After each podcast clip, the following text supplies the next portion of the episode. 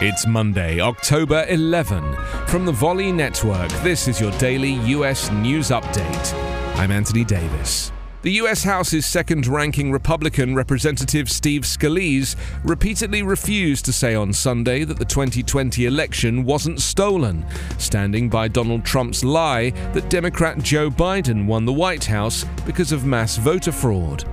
More than 11 months after Americans picked their president and almost nine months since Biden was inaugurated, Scalise was unwilling during a national television interview to acknowledge the legitimacy of the vote, instead, sticking to his belief that the election results should not have been certified by Congress.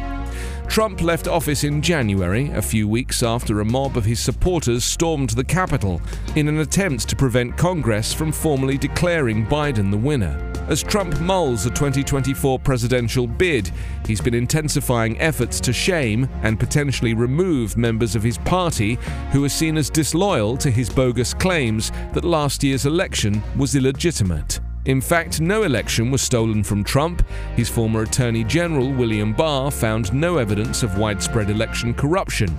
Allegations of massive voting fraud have also been dismissed by a succession of judges and refuted by state election officials and an arm of the Homeland Security Department during the Trump administration.